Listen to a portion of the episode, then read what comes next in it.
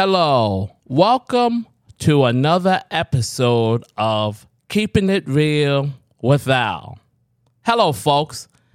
Thank you for tuning in. In today's episode, we're going to be talking about today's youth. This is actually part number two, and I have a very special guest. His name is Brian. Brian, can you say hello to the folks? Hello, everybody. Welcome to uh, Keeping It Real with Al. My name is Brian. I'm glad to be on the show today. Thank you, Brian. And we're going to be talking about three questions that I have for Brian about today's youth. You know, because in the last episode, we covered from the 1950s to the 2000s, but we know we're currently living in 2023. And a lot of things have happened to the youth during that period of time. Hey, Brian, I have this question for you. I was thinking about today's youth. They are so different. Do you think it's because of technology? Well, when you say technology, if you want to refer to the youth, it's mostly social media. And to that, I say definitely because there's such like an, uh, an abundance of culture on social media, like modern media, like people be shoving their beliefs, their sexualities, their everything down your throat, and you just catch a whole, you get a lot of it. You see a lot of it online. You it probably rubs off on you as a person, and it definitely has influenced the, uh, especially kids in school, just like the young generation in general. Because I've seen it go, I've seen it everywhere I go. I've seen people talking about their their pride, their beliefs, their sexualities, about many different things, and it definitely has changed today's youth. There's definitely a lot more of like a culture going on, and it's easy to offend the wrong wrong person, say the wrong thing, and it kind of feels like sometimes it's hard to negotiate, especially as someone who's growing up in this youth. It's like it's just wild. Like everyone's different. It's definitely different from how it used to be. It's a whole different culture. It's a whole different media. It's a whole different influence. Wow, Brian, that's great. You know, because I was thinking about when I was coming up as a youth, and it was the music, you know, it was, you know, the uh, clothes, it was different things. And I didn't have that kind of technology or social media. I was thinking, I said, I remember we only had stations two to 13 and then another off station called 67. It was Channel U. And it wasn't that, that cable and that 24 hour TV. After a certain hour, TV went off. And if I wanted to really socialize and go out, I had to physically, you know, meet with friends. You know, you call them up and say, hey, look, you know, there's a party over here, there's things over here, we, we're going over here and over there was not like social media. And I think social media plays a big part into who people want to be and want to be accepted. Do you think acceptance has a lot to do with social media? Absolutely, because everyone wants to be accepted. They all want to fit in. They all want to be cool. They all want to have status, and it's it's a vacuum that's been in high school for years. Like you could probably say even when you were younger that there was definitely a need to be accepted and popular and also how like today it's different. Because especially since we live in a, live in a time where marijuana is legal you'd be surprised how many kids in the school they come to school they come to school high they're vaping in the school bathrooms and they even have marijuana inside their vape. They're smoking weed. I remember i actually saw these two kids like uh, exchange a vape during class and they were hiding it behind the little science books because it was like in my one of my cl- uh, science classes. And it's definitely like uh, if you want to be cool you want to be accepted they want you to go out, do drugs, disrespect the teachers, curse, have sex, do all these things, get girlfriends, get boyfriends. And in my opinion, it's just all it's all a big mess. It's just all a huge mess. And at the end of the day, it's only going to come to bite them in the butts because they're the ones who think this is what you need to do to be accepted because they think they want, this is what adulthood's about. They want to be adults and they think that adulthood is just like having sex, having boyfriends, having girlfriends, doing drugs, being cool, stuff like that. That's very good because I remember when I was a kid and, and, me having a girlfriend, forget it. I remember my first girlfriend, you know, when I, you know, legal girlfriend, when we went to high school and I brought her home to my parents and you know what, what my parents said? You know what? No going to your bedroom. You had to sit there and watch TV with your parents. Man, I was like, you can't, you couldn't touch each other. You know, forget trying to kiss somebody or hold their hand. My parents did not allow that. So culture has changed with the youth in so many ways. You know and it's such a shame because i think that you know we we try to like have an identity of things that that we're not as as youth and i try to find myself when i was a youth and it's so difficult you know he was talking brian's talking about that weed i remember years ago when I was in school, if you got caught smoking marijuana, you were expelled. Your teachers, I mean, teachers were after you. I mean, your parents had to come to the school. I remember once I was on a bus ride and we were going, actually going to school and the bus driver, someone smoke, was started smoking weed. They lit up a joint. They were in the back smoking, and the bus driver smelt it. She stopped the bus and and made everybody get off and said, you know what, your parents are going to take you to school. It was so, you know, not good to smoke weed during those days. You know, now it's it's legal. Now it's like a, a big thing. It's okay. But I don't think it's okay that our, our children are being, you know, exposed to things like that. You know, it's such an addiction. And years ago, if you got caught with weed, you went to jail. It was like no, no other thing. It was like it was like a habit. It was like drinking and driving. That's that wasn't allowed either, you know. So now we're smoking weed, we're having sex, we're doing whatever we we want to do, and I think it's wrong uh, for the kids. Brian, what are some of the temptations that the youth face today in today's world? Oh, where do I even begin? Social media is a huge one. Uh, there's t- always TikToks, there's always Instagram, there's always YouTube, and you can even argue that Snapchat because it's peer pressure. You'll find a lot of peer pressure not only in the school, but also you can even find it on Snapchat. Some of the people you're friends with doing things that you think are cool, but in actuality, it's not cool. It's terrible.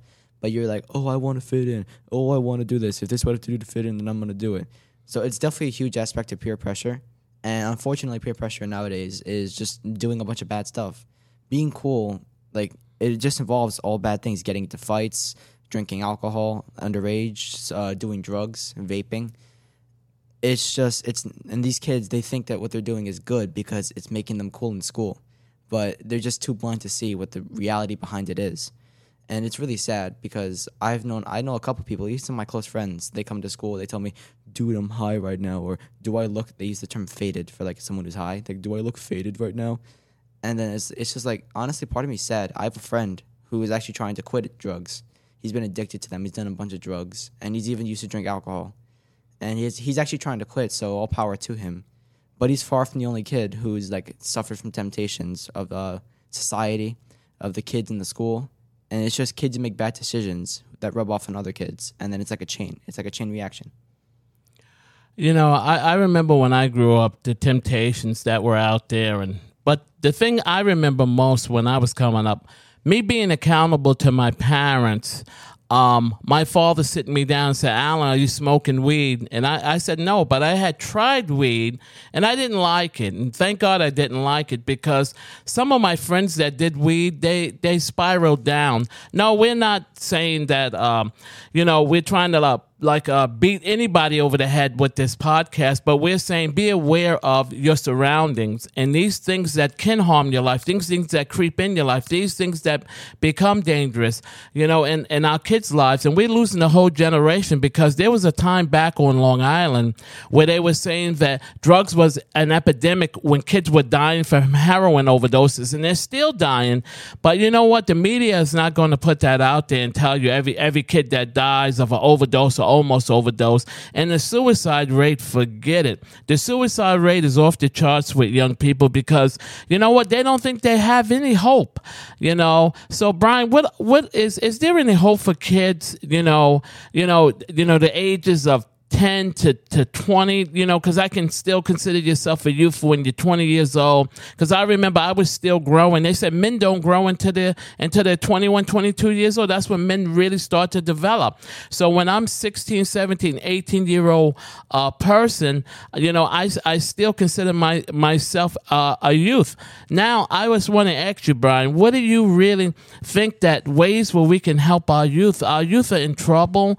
They're spiraling down. And you know what? They're the next generation of youth. And I don't think we invest in our youth like we used to because I saw something. I was at the doctor last week and I was sitting there and I saw this two, three year old girl.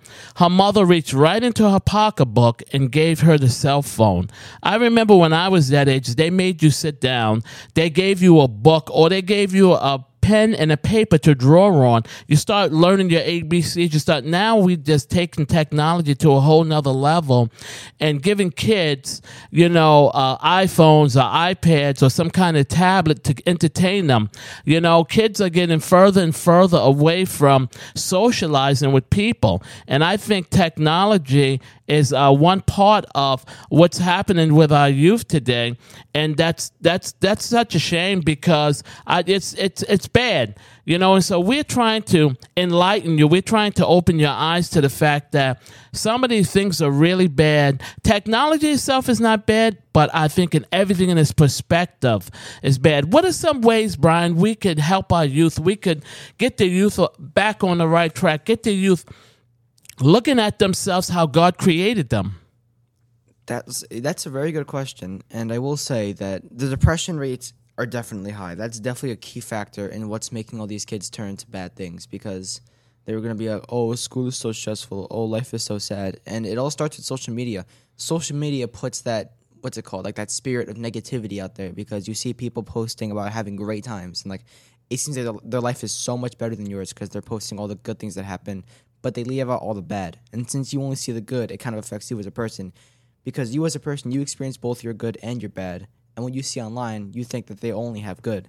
And you think that like, you're just not good because you can't ex- have the same lives they do. You can't have the same money, the same riches, the same uh, like good life. And it makes you sad. It definitely takes away your feeling of hope. So social media is definitely arguably number one on why so many kids are losing hope, why so many kids are losing faith in their lives and humanity.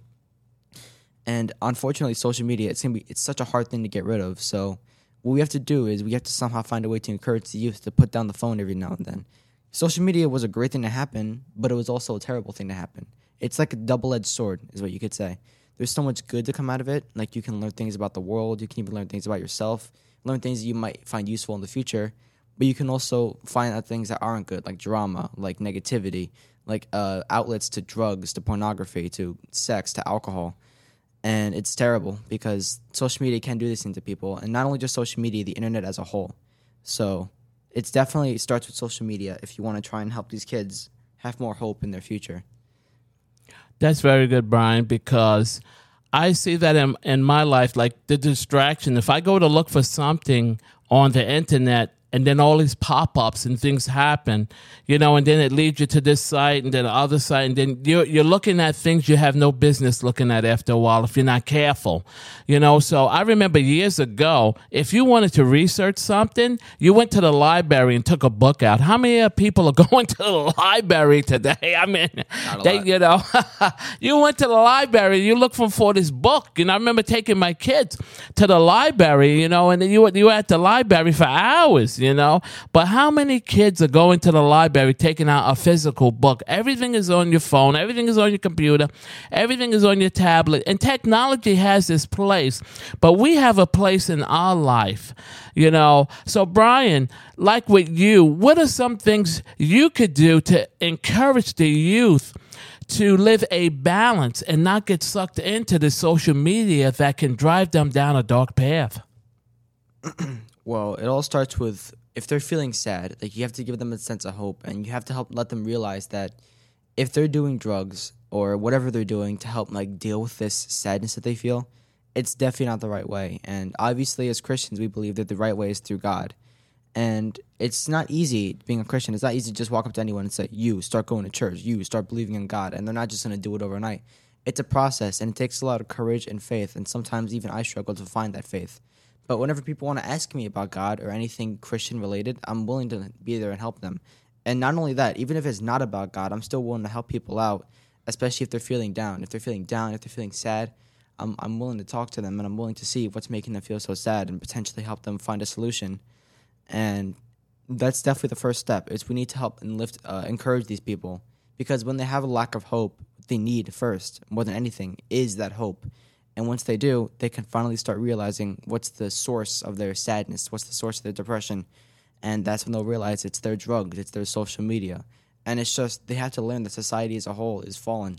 And it's not easy growing up in this society while keeping a positive attitude, while not giving into peer pressure.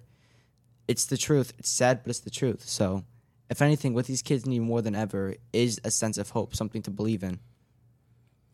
Very good. Do you think it's love, Brian? Because, you know, I remember when I was coming up, my family gave me not only discipline, but love, the best way they knew of love. I think kids are lacking love. There's so many broken homes out there. There's so many kids without fathers. There's so many kids without mothers. There, uh, some, um, their, their relatives, their grandmothers or mother or father has passed away. I think there's there's love has to do with it. That you know we have to step as a people in, in, in society and mentor some of these kids. I think a mentorship program, you know, getting involved. There are certain ways we can help the youth, and I think they they don't have no one to look to, you know, because they always look into sports or movie stars or especially like some of these rap artists and these other people that they look to. And you know what? That's all an image when you look on TV. It's all a facade. You know, it's the image that they portray, and they live a totally different lifestyle. It's like being a movie star you're one way in the movies, but in real life, you're different. You know, you're a basketball player, you go out, you play basketball, and you're different with your family and friends, you know. So you can't look at a person's image on a TV screen or, or on a sports arena being who they really are. They're totally different. And I think that's what social media has done. I think that's what TV has done. They put up these false images, and kids buy into that, and they're trying to live up to these images, and they want to be like people that they'll never be. They have to be how God created them to be. And I really believe God had a plan for every person who ever lived in this world. But if I don't follow God and if I don't know God's plan for my life, how can I come into what God has for me? It's like someone telling you you're a millionaire, but how am I a millionaire if I don't follow the millionaire protocol? I don't receive that millionaire in, in my life. And Brian, do you agree with that? Do you think that they put out that false sense of hope to these young people and they buy into it because I see so many young guys walk around with certain clothes wear trying to be like these rappers or trying to emulate like basketball players. Do you really think that that has a part to do with it? Oh, absolutely. Um, so I have actually have an example for like someone like any famous Hollywood star. They on the screen they look like this silver guy who has it all, but in the actuality they're hurting and they're struggling. And the number one example that I always think of whenever I think of someone who's been ruined by the media is Michael Jackson. And there's a reason why because you see on the screen like he's this amazing dancer with a golden voice and he looks he's been making millions of dollars, like over a billion dollars he's made in his entire lifetime. And on the screen you see like this guy who has it all. He has money, he has moves, he has a voice. But in actuality, he was suffering. He never really had the childhood he wanted he was struggled. The media just milked him for all because he was like a cash cow. If you had Michael Jackson, you were making millions. So the media just like they used him as a name and not a person. There was no line between Michael Jackson the singer and Michael Jackson the person. And it's just a prime example of what the media can do to people. It can ruin lives. It can put influences in their head that can screw them over. And although they can make money, it's just ultimately a bad place. The media is a bad place to be.